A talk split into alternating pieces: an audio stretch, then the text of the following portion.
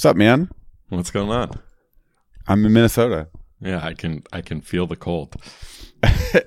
can you? I don't know if you can feel anything at negative three degrees with a low of minus 10. Dude, there's a blizzard coming in today. It's supposed to be pretty bad. Into into where you are. Yeah, and then it's going to like Michigan and stuff. I don't even know if my brother and, and folks are going to even make it to Christmas because it's like Whoa. it's starting to snow right now, but I think it's going to be like a big one. Whoa. What is Yeah. your brother doing? Is he like canceled or is he just hanging out at the airport or He's him and my parents are supposed to come in on Friday. It's now Oh, okay. Wednesday, so we'll just have to see how it goes. But Oh man. yeah, here for Christmas, man. Uh, hang out with my sister and nieces and nephews. So um, figure we would just uh, record a quick podcast now and get the last one in. Maybe maybe not the last one, but one here before Christmas, towards the end of the year. Dude, it's, And, um, it's December 21st. We've done like four of these this year. There's no way we're doing We- any more. This is the last we- one. yeah, this is probably the last one. We've done more than four, but um, yeah. So what we had some things we wanted to talk about. Mhm. We had a couple of things. What what was the one that we thought was going to be a good one for this episode? Dude, it was that it's a SSR initial render, second render. All right, so we we do have a, a few things to talk about. We we wanted to bring up some tweets just to kind of uh, you know shoot the breeze a bit about what's going on on Twitter, and then um, we were going to talk about uh, a question that came up actually in Build UI's Discord. That's what it was. So uh, cool. Let's talk about. There were some tweets going back and forth with um, Ryan Florence, Michael Jackson, and Dan Abramov that I thought were uh, uh, kind of interesting. And um, both Michael and Ryan, authors of Remix, you know, we're talking about kind of the early days of React and lamenting hooks and kind of pining for the days where, um, you know, we just had uh, class components. So let's actually read these threads because I think you haven't quite read them yet. Mhm.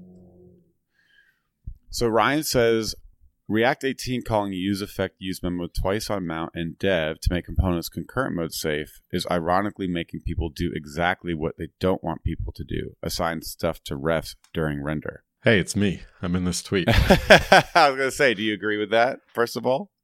Um, yeah, well, so yes, you do see like you do see people say, "Oh, you only want this thing to run once. It's running twice in strict mode. Just uh, use a ref to mark if you've run it before." And yeah, so now now you're using like instance state to track it. Mhm. I, I will say when I hit this, every time I hit this sort of thing, I realize like, oh, I wasn't really thinking about my cleanup function correctly and Mhm. and strict i think we've talked about this before but strict mode Mhm. ends up making my code better but dude dude absolutely like i'm in a big code base and Mhm. i have a million tasks to do and i'm just trying to get things done and oftentimes i'm thinking in terms of life cycle uh, and i just want to mark like yeah i did the work throw it in a ref and just track it there so Right. um yeah i don't I Right. don't, If refs are generally thought of as like almost like an escape hatch, like they should be your tool of last resort. And if the twice on mount thing is happening and people are starting to reach for them on a regular basis, it feels like an- maybe an issue. I I think in like uh, I, I kind of like land on both sides of this. So in the simple case, when I'm trying to learn and I'm trying to understand stuff, like yeah, strict mode firing things twice definitely pushes my code to a better spot, and I, I like that. Like I feel like I walk away learning something. Uh, there's other times when I'm in like a really really complicated component that tons of people have worked on, lots of effects, lots of stuff that I just can't keep track of in my head. And during those times, I think the like safest thing for me to do is reach for a ref because Mm-hmm. I don't have the, you know, two or three days it would take to unwind that Right. component. Also, too, it's like not really the task. It's like a big refactoring task. So sometimes the ref is the easiest tool to, to reach for there. Right. No, I like that. Uh, um, good answer. Uh, So he says it's making people assign stuff uh, to refs during render.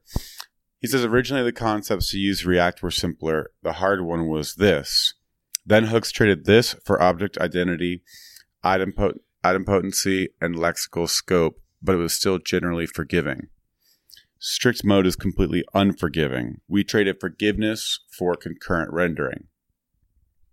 Is concurrent rendering worth it? I love the idea of an input that filters a complex list and have the UI respond immediately always instead of the main thread being blocked. Sometimes the UI not immediately showing the character. I don't know if all this is worth it. Or a big calendar UI and you want to click next month button quickly and not have the thread blocked and see the active state of the button persist for 300 milliseconds after mouse up as the thread is blocked because you interrupted a render. Um, if I had any feedback for the React team, it would be to show the value here. Your people are struggling. Before, we'd optimize a component here and there with memo and should component update. Now it's like we have to optimize our entire app so that a few cases are automatically optimized. I thought that was pretty that was pretty interesting because that actually that is the pessimistic take on kind of the, the approach that they decided and like the the optimistic or, or more like um char- not charitable but supportive po- positive take is we're helping you find bugs earlier, right? And, whereas this take is kind of it's the same thing. It's like you're forcing me to find bugs that are edge cases and it's kind of like, you know, using like Elm or something the first time you use, you know, move from JavaScript to TypeScript. It's like you had a bug, bug in that function the whole time. And types are actually helping you find that earlier, but sometimes it feels like it's not worth the trade off or the cost is too much and you're nitpicking me too much and just let me write my buggy code because I'll get my like the main thing done faster. Yeah. Also, too, like these bugs are interesting because they're bugs, but they might never happen in production. Just just based on how your users use your app and flow through your application, they might never happen. So I can see that being annoying that you're being told you have these, you know, whether it's TypeScript, you have these type errors, or yeah, or whether it's your effect double firing. Um, yeah, yeah, that's all. So that that's kind of the other thing though is like, um, are these Ryan's angle was that it's about concurrent mode, and that's kind of like they're setting the stage for that. But like we don't use concurrent mode, and if we don't, then this is not worth it. But then eventually Dan gets in there and says, actually, these are bugs that could happen outside of concurrent mode. All of them are. Mm-hmm. And every time he's run into an issue, um, like in a in pairing with someone at work, he has fixed a bug that would have happened outside of concurrent mode. I was a little confused by this because I thought when we started talking about this stuff that that it was about making a component safe for something like off screen, which is a, which is a concurrent potential concurrent feature. Yes, so but are there is is is there a is there an overlap or is it disjoint sets with issues that can happen in concurrent mode and issues that can happen outside of concurrent mode? Uh they're they're both disjoint sets. I think is is is the one I want. Okay, not sure I'm fully okay. understanding you, but yeah, the double theory. The, the double effect firing can happen in in two cases. So let's talk about the non concurrent mode one you uh-huh. navigate to a screen, you quickly hit the back button, you quickly hit the forward button. Like in uh-huh. that case, like the component is gonna mount, unmount, mount, right? Uh huh. Because you go there, back, forward. So you have to think about, like, you just have to think about that. Um, so, what's an example? The double mount, though, is it so? In that case, like, is it that because the double mount is saying I just created a new connection to my chat room and I did it twice. Well, they no, they do run unmount effects, don't they? Yeah, yeah.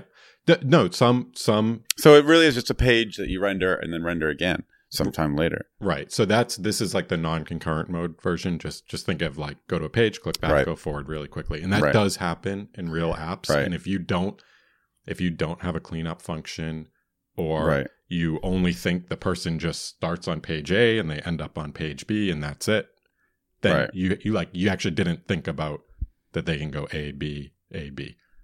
Um, right. And that introduces right. bugs. Like if you're logging to an analytics service or you're doing some sort of mutation that you only expect to happen once, um, right? There's bugs there.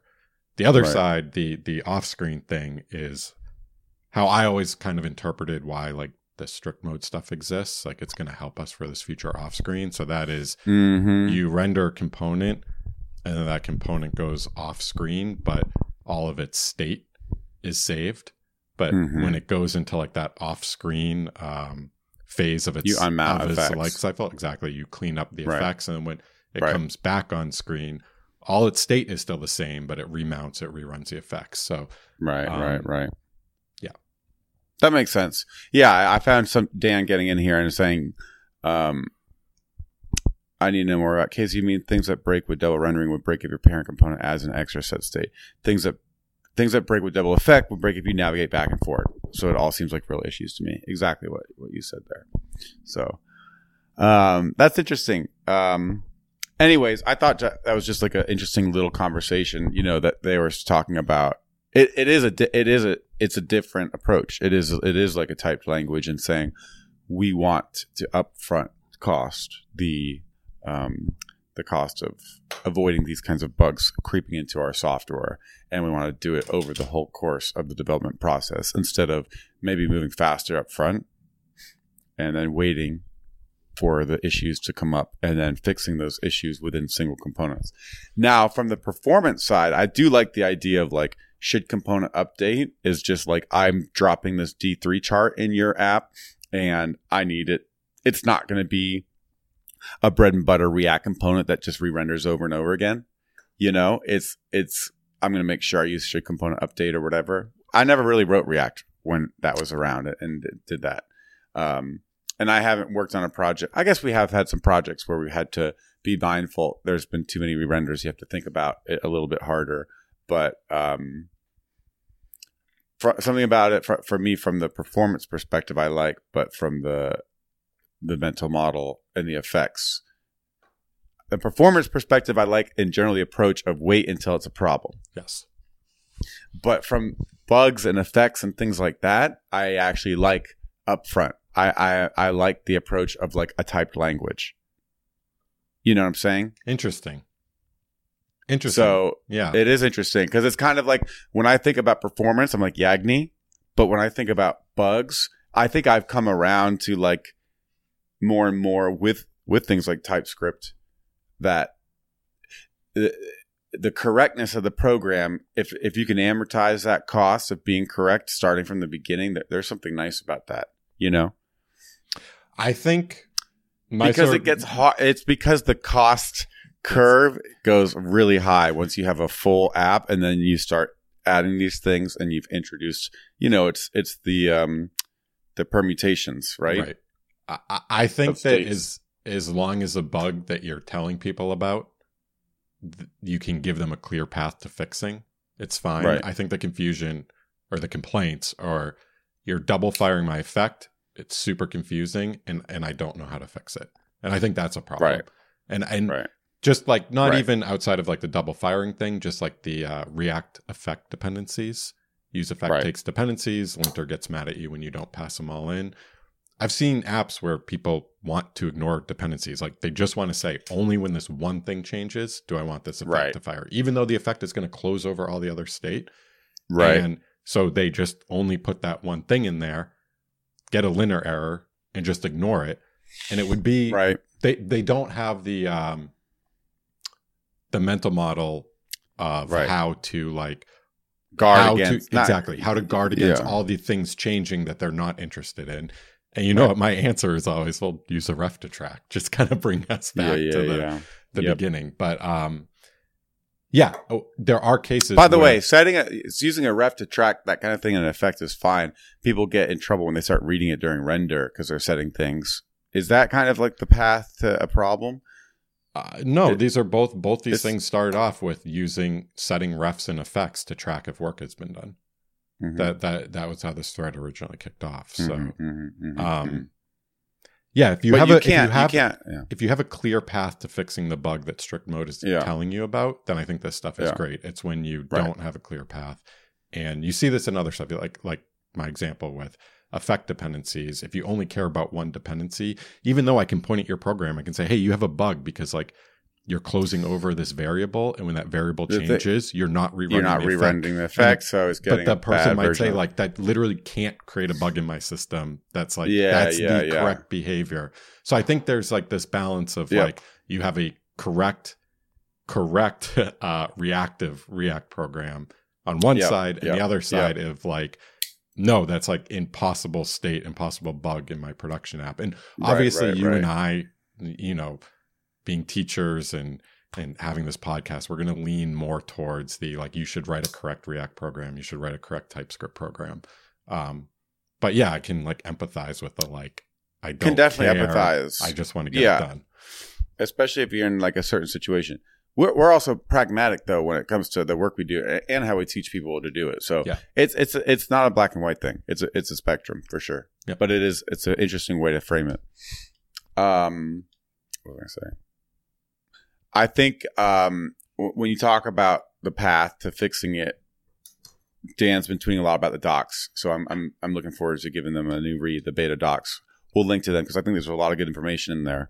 But I also know they were talking about like the use event RFC, which I don't think hasn't gotten any movement. No, but that's a sort of thing. It got it got it got axed. It got axed, yeah. Yeah. But I think something like that. yes. I think there is, you know, use ref feels very low level in React. Even kind of like the main hooks. I guess use state is pretty easy, but use ref and use effect feel low level. My most success, I think people's most success is when libraries use those. Those are building blocks. And so, um, you know, I think that's another way to think about all this stuff is like, I don't really think about that if I'm using a nice hook from a library. If I'm installing React use measure and I need to measure the width of an element, it's like, I don't think I could think of a better, of a better API than React with hooks with that. I mean, it's it's like it's just perfect for me and for what I need, and I don't think about it. So there's a lot of complexity hidden in the hooks there with use effect, with you know maybe it uses layout effect, maybe it uses effect, the double firing, the cleanup of the reset, whatever. But um, that's kind of when I see these threads. Like I actually really like using hooks, and I try. Even though I've done a lot of library code and open source, we've done the low level stuff, and we love nerding out about it and finding out about it, pushing it.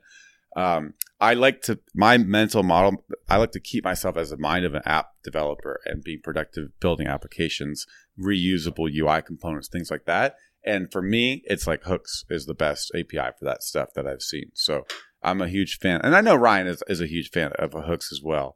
Um, but I also I get what he's saying. He sees a lot of people struggle with it. Sometimes I think people are struggling with it because they're like going too low level, maybe too soon, and they Yeah. don't need to be. You know? Totally. I I think you're like this, but anytime I write use effect, it's kind of like uh, alarm bells go off in my head. Yeah. And I'm just like, yeah. okay, And I we tell that to people we Yeah. pair with too. I you need to go find the npm, the library that's trying to do what I'm trying to do. And if I'm trying to do too Right. much, there's usually two ways I can take two different hooks and like compose their values. But I I, will- Right. I will say just as like a counter to that, like if you're working on a React app, you're eventually going to have to write your own use effect. You Right. can't you can't escape it forever. So Right. um, yeah. Right, cool. Um, all right, let's move on here. I've got um, we we we had a good question coming up in Discord. Um, our build UI. So we've got uh, um, several dozen members in there now. It's pretty cool. People talking about the videos and talking about questions at work. Um, we're also going to be making some new videos here real soon. I think this question is actually going to be uh, uh, become a video on build UI. And we also want to start a new series since we finished our Framer Motion series. There's eight videos up on Framer Motion. It's about three hours of content. Cover a lot of my favorite, the best, I think the best APIs, a lot of the best APIs in Framer Motion.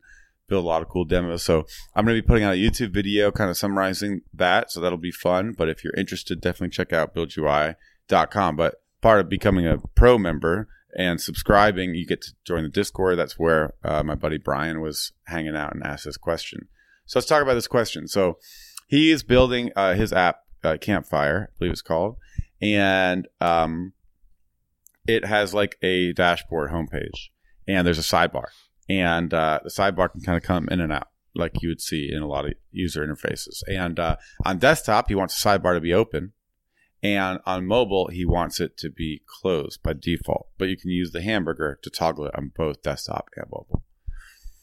So um, he has it animated using Framer Motion because he was going through the course and, and using some of the techniques there. And he was like, basically, his question was like, how can I animate this and invert the animated values, right? I'm going from like width zero to width like 300 pixels or something. And I kind of want initial to be 300 on desktop and zero on mobile, uh, uh, 300 on desktop, and then animate to zero, and then on mobile the opposite. So I kind of want to like, yeah, have two different versions based on the media width. So this is this is really interesting question, and he was having a hard time like knowing how I do that on initial render, so that the initial render doesn't flicker, because that what was hap- That's what was happening for him. It's a really interesting question because it's like a very high level what you ran into as a programmer building a feature, but there's actually like two questions. There's two different questions here, and it actually took some time realizing that. You know, um, so there's a lot of good lessons in kind of the answer to this. Well, I think uh, let me can I can I answer that first layer and then you can just like throw a wrench and tell me why my yeah, answer is wrong. definitely. So I think I think you know I need to measure the screen before I render. So that tells me like use layout effect. I should use Right. layout effect, and if it's mobile, I set some state to make it closed, and if it's desktop, I set some state to make it open, and uh, and then use layout effect is going to run before any pixels get drawn. So after Right. that code runs, my pixels get drawn. Job done. No I folk. can go home. Yeah. Yeah. So uh, that's great. Great answer. Uh, If you're writing just an SPA that only ever rendered on the client, that's a perfect answer. That's exactly what use layout effect is for. So something like Figma, right? You don't, uh, maybe something like Figma. It's going to load in your browser on the client. He's using Next, which does server side rendering. And so that's where all the problems basically come in. So uh, when me and you were talking about this, we ended up talking, uh, kind of writing this really cool diagram just to help us think about this. But when you server render something, uh, you have initial render from the server. It's coming over as static HTML over the wire, and so it's static HTML, right? It has access to certain features, like you can do certain things with static HTML that's being sent from a server, and you can do different things with you know HTML and JavaScript in a, in a user's browser, and some of those overlap and some of them don't. Mhm. So, for example, uh, a server can send send up CSS with a media query, you know, and a, and a client can do that too. But uh, the client can't. The client knows if the browser is you know 375 pixels or not, but the server doesn't. So basically, if we kind of untangle this, the problem with your approach of use layout effect is when you initially render the com- the component. I guess basically, if you were doing that, you'd have a spinner or blank screen. And he was saying that, and he was like, I kind of want to avoid that, right?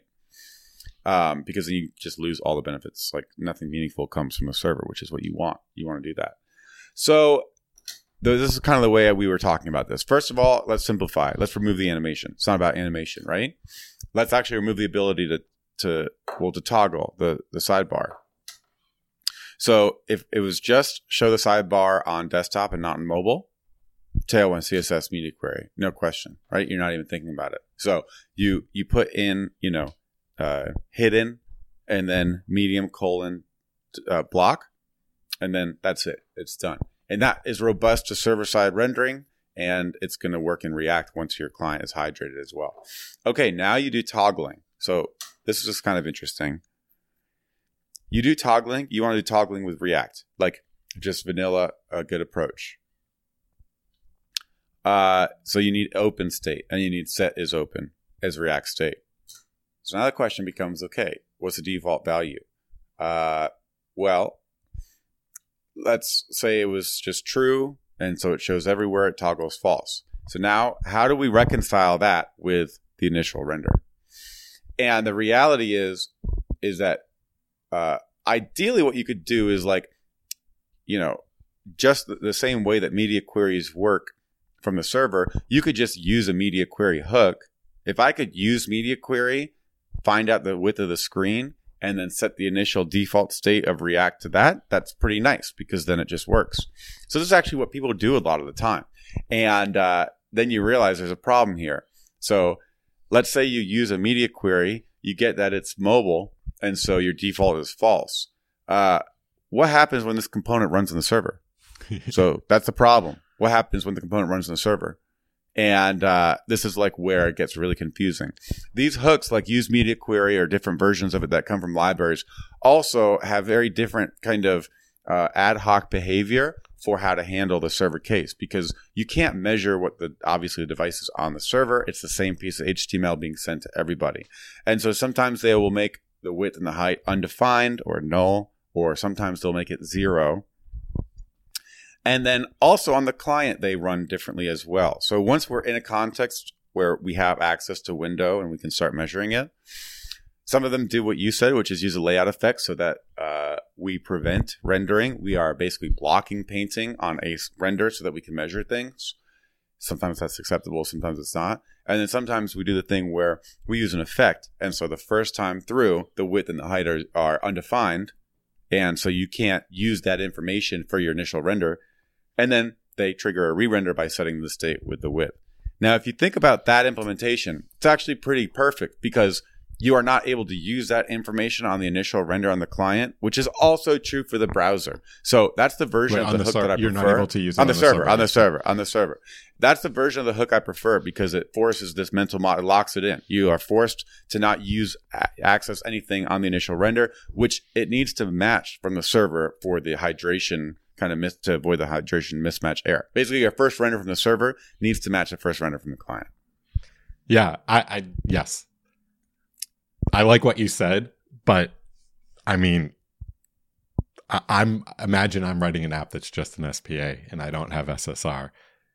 Now you're telling it's me, that- amazing. but now you're It- telling me I have to. Yeah, it's amazing. You're saying you're jealous of me because I'm writing. I am. Je- I'm jealous of us building Ember Map.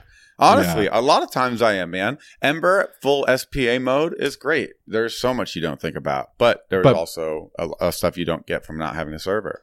But put yourself put yourself in that developer's shoes. Like i don't care that your server doesn't have access to the to the screen width. I don't want a null value of the the screen width on my first render. Right. like i have it Right. available. It's it's right there Right. i can i can reach out and touch it like don't tell me Right, it's null right, right. So- so well, I this is the same as you have the same as when when you're Next.js and, and you're like you use query, use router, and you can't get the query, and you're like, I'm writing a code in JavaScript that's running in my browser, and I'm looking at the query params in my URL string. Why can't I access them? yeah yeah exactly exactly so i think it's the we we use next and we do a lot of ssr apps so we like the version that's null on the first render of the server because Right. it has to be and then null on the first render of the client so that it matches the server and we don't get hydration mismatch errors um, right. but i think you what it really comes down to what kind of app you're building before you pick Yeah. pick those hooks and it's kind of a bummer if you're you know you're just um you pull up a hook that was made for one of those contexts but not the other Right. and you have to be Right. aware of that um yeah Dude, there is a lot of cost to the SSR stuff. I mean, for a site like Build UI, it's literally perfect. Also, uh, uh, I, we when we first started thinking more about this problem, spending more time thinking about it, we thought it was a problem that had to do with SSG and static sites. But it doesn't matter if you're using Remix or even Rails or whatever. It's it's just it's it's it's the hydration and the match between the first server render and the first client render, and making sure you're not using things that are in both. Um, the the thing that kind of solves all this is css because the browser is really good at taking css and html and then rendering the right thing and you can generate the same css and, and same html for mobile users as well as um, desktop users And so that- Exactly. and Yeah. so that's like that's I, whenever i hit this problem and man i hit this like every two I know it's hard. It's sometimes hard to remember that that's the answer. Yeah, I always take a step back and just think, okay, how would you do this without React State, without effects? And that usually kind of gets me like closer or closer to the right path or on the right path. Exactly. So, right. So, the basically coming back, we actually didn't talk about the final solution. So, what is the final solution? You have the version where you're using hidden and medium colon dis, uh, block so that you you are using CSS media queries to hide it on mobile. Now you hydrate React. You want to add interactivity. So you want to add something where when you click on it, um, you know, you toggle it. Um, this is where like jQuery would be super easy actually, because jQuery uses the DOM as a source of truth. And that's kind of actually the key insight here is that in this case, the DOM is the source of truth. It has to be because it's the only place to put that information uh, in a way that is robust to the initial render from both the server and the client. So, uh, what do you do? You render it with CSS, hide it in small devices. You run an effect, and you check the property there. Is it is the display uh, is is it being shown or not? Because the source of truth is in the DOM. It's kind of like D3 too. D3 does the same thing. And once you find that out, you can set state. Actually, you don't even have to use an effect to do this, do you? I think we don't. We didn't even use an effect for this. I think you did. I think your code. I think your code used an effect because you need the component to run once, get that initial men- render that matches the Mm-hmm. Server render, and then Right, right, right. basically right, the effect can say, "Okay, I'm mounted. I'm in a browser. I can Right. I can start measuring." Your your your code that you used to solve this, I thought was really like it was super straightforward. It was elegant. It was easy to understand. Yeah. It was just getting to that point. Yes, it ended up pretty elegant. I agree, and like small, smaller than I thought. So yeah, you basically. I don't know if I use an effect, You dude. did- I think I might not even. You, you did. I remember. Okay, yeah, yeah. I don't know if you need to though. Um, You did why? because you have to measure. You have to measure the screen. You, you have to, but you only you only use me, you use window. You don't have to measure. You can No, you have to measure the screen width.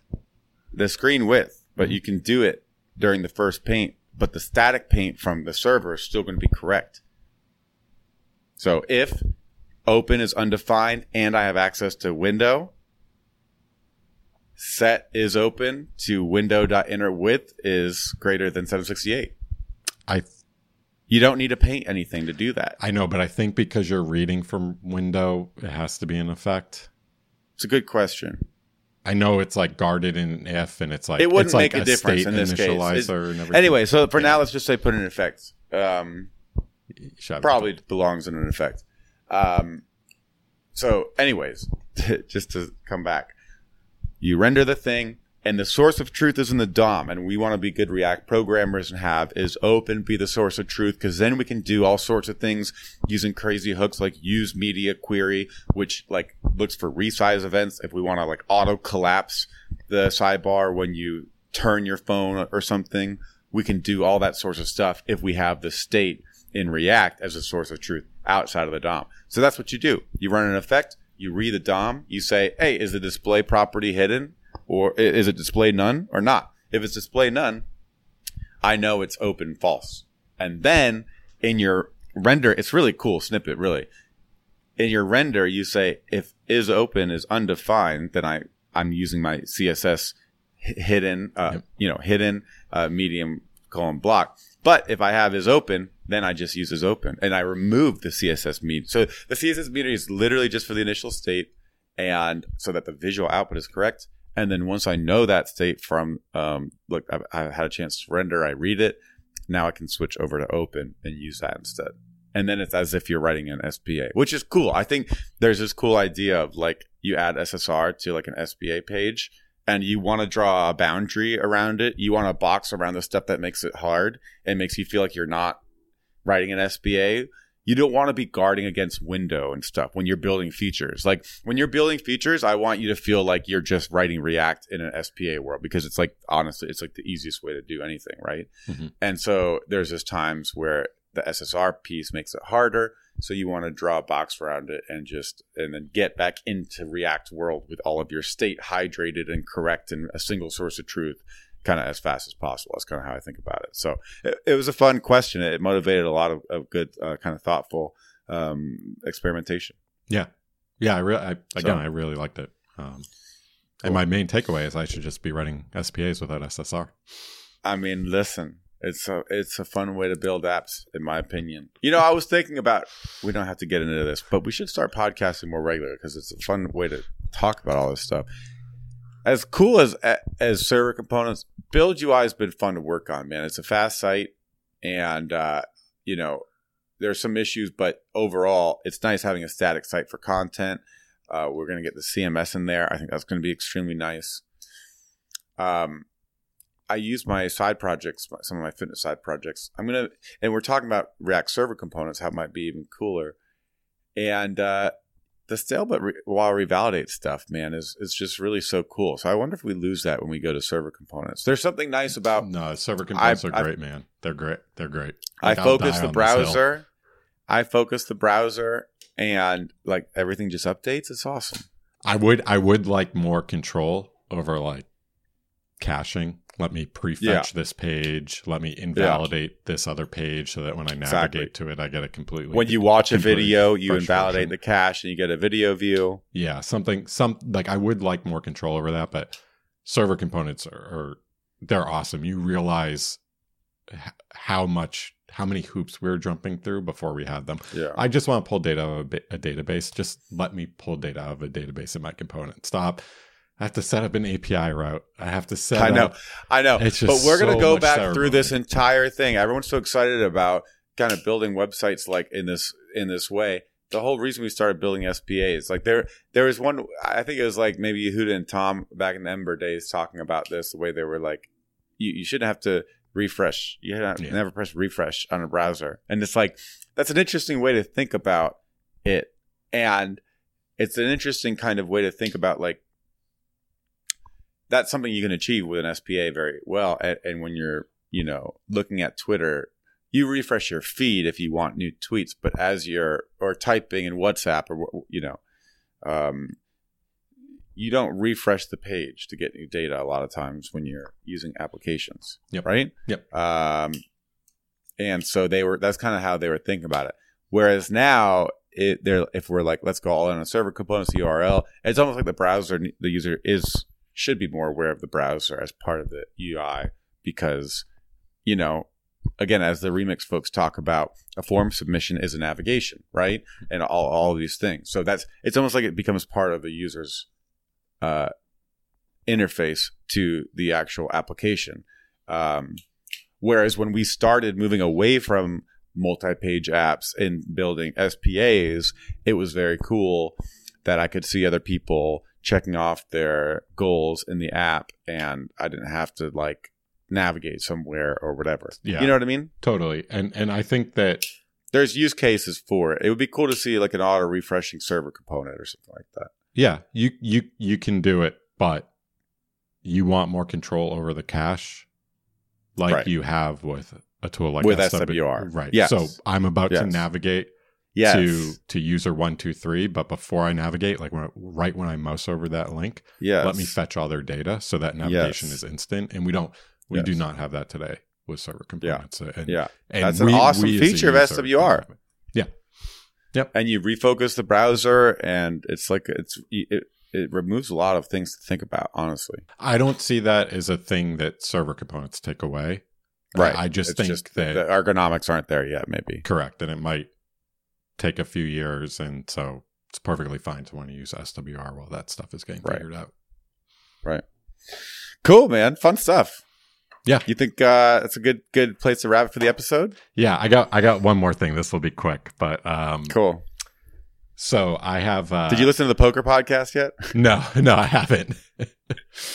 I have like a lot of bad podcasts queued up. I need to like just like do a podcast. do you save do you save in the podcast app No, I like subscribe to them, and then I just get all this junk in my library. So I just I have to just do an audit. you got to use save in the podcast app and then so if i send you something you save it and I can you- save that when you want to listen to something specific you go to the saved and then you can Yeah, like listen to that. And then if you just want to listen to whatever, you use the main library and feed. That's kind of how I've been doing it. gotcha. Yeah, I should do that for sure. Okay. Anyway. Anyways, um, what's, what do you got to talk about? so uh, I have this I have this library next S3 upload. Just this Mm-hmm. library that makes it easy to upload things to S3. And uh, over the years, like S3's API has it's an API designed by AWS, but a lot of different hosting providers have been S3 compatible to make it easy for developers to use their platform or move over to their platform. So in a way, like the S3 API has turned in from like an API to like a protocol because you have all these different hosting providers support. It's actually pretty amazing. Like I can't think of anything that I've ever seen do that. Yeah. So so wow. so anyway, next S3 upload supports this now. You can it's like it uses the the S3 API and I have like configuration where you can point it at any any host. So you can use Digital Uh Wow. storage storage system, you can use Cloudflare R2. Um it was, you know, it took So some, this like- is if I'm already a DigitalOcean customer and I want my images to go to my DigitalOcean Yep. through Yeah, then you would you you don't put in like AWS keys anymore. You're putting in DigitalOcean environment variables. Yeah, DigitalOcean basically has like a backwards compatible Wow, S3 API storage platform. It's amazing. that's it's, crazy. It is. It's almost like it passes through because of the protocol.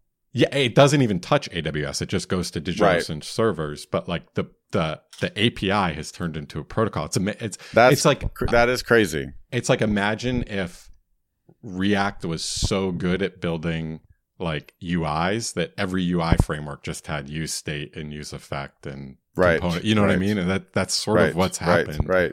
With right. storage. That everything is just the S3 API. So it's a protocol now. It's which is ama- it's That's just amazing. crazy. Right. And then anything that works with use state and React, if everyone else is using it in the same way and the API is the same, that thing would work with them too. So that's Yeah. kind of like Yeah. it's like L2 or whatever. Now the funny thing here is all these S3 compatible hosts all end up supporting like 35% of the S3 API. And it's like a different right. 35% for every single Right, one. right, so right. like, you know, there's tons of just bugs and stuff. But it is it's super Yeah. super interesting. Okay, so anyway, I'm just setting the stage. Setting the stage. So because that I support this, I get issues from people all the time about, hey, it doesn't work with XYZ hosts that I've just never heard of.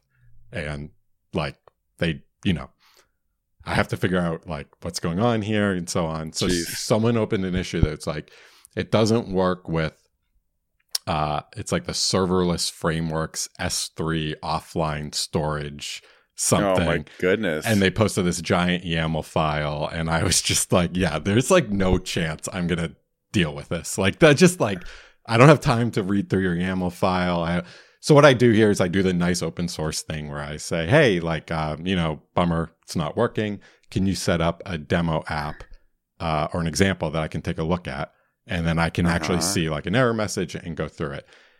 So I sent that, and dude, within like an hour, maybe an hour and a half, this a guy had gotten back. This guy had gotten back to me with a Stack Blitz uh, link, and I Yeah. clicked the Stack Blitz link, yeah. and it's running the serverless framework, serverless's S3 adapter, the Next.js app, and he built a page that's like an upload page using my library. wow. And so I was able this was all just running in a web browser. Docker? All this software. It's it's it's um web containers. So it's Oh wow. it's like a browser API. I'm not sure where what Stack The Blitz layers. controls Yeah, yeah, and what yeah. the browser controls. I'm not sure where the boundary is there. But the fact but I mean, that it was like effectively like running like Firebase right there in the thing, dude it was it like was that. a type of thing like where where i would say like hey can you put together a demo no one does it because they don't want to take the time to set everything up and he, he did it so quickly and then also too like That's crazy. dude i was able to use it all in my browser see the error and then it took me like 30 minutes to get a fix out What? and then run it again and see that it all worked. And it Wow. was just there was no like, oh, set up these ENVs on your computer, download this, run that. It was Yeah. just all in the browser. It was it was amazing. Like That's it, crazy. It was a I had like a moment where like I just kind of felt like a dinosaur developer because like I'm just so used to running things on my computer and when I saw right. this like right. just everything running in Stack Blitz, I was blown away. Like blown away. And it actually like it wasn't just like, oh, here's a demo where we can run like um not picking on anyone here, but where we can run like Postgres or FFmpeg in the browser. It's like, okay, Right. that's cool, Right. but I'm always gonna run those locally. But this was actually Right. like Right. it let it let him get the exact environment to me. I didn't have to do any setup on my computer.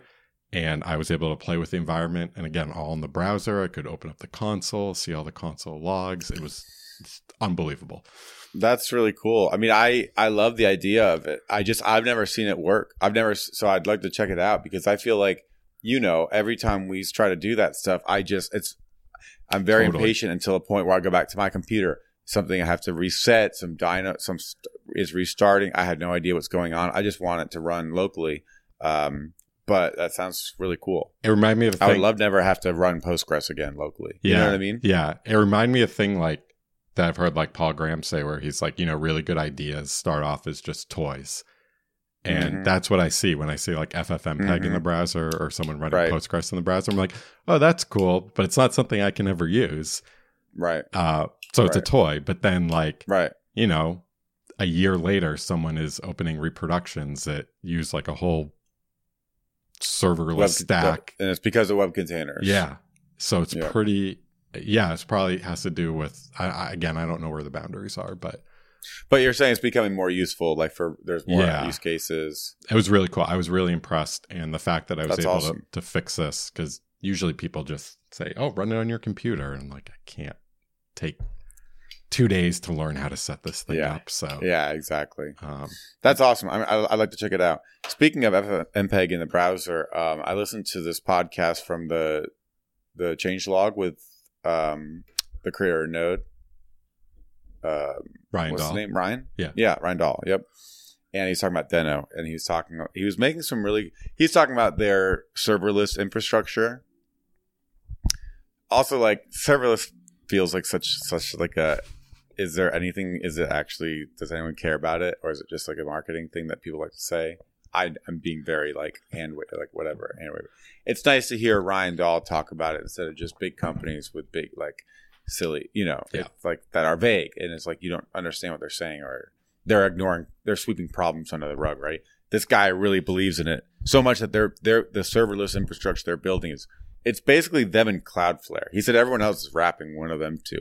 So they're talking with each other about making a protocol to kind of to your earlier point about like here's how like it's they have a basically a working group which is trying it's not an official standards body but they're like we should decide a protocol and come up with a protocol that works for both of us for like invoking a serverless function with like a payload or something or or how you would do that right? And and the kinds of things you would need to send to it in terms of like and you know how does it get distributed and balanced and all, and all this stuff pooled and, and all this stuff.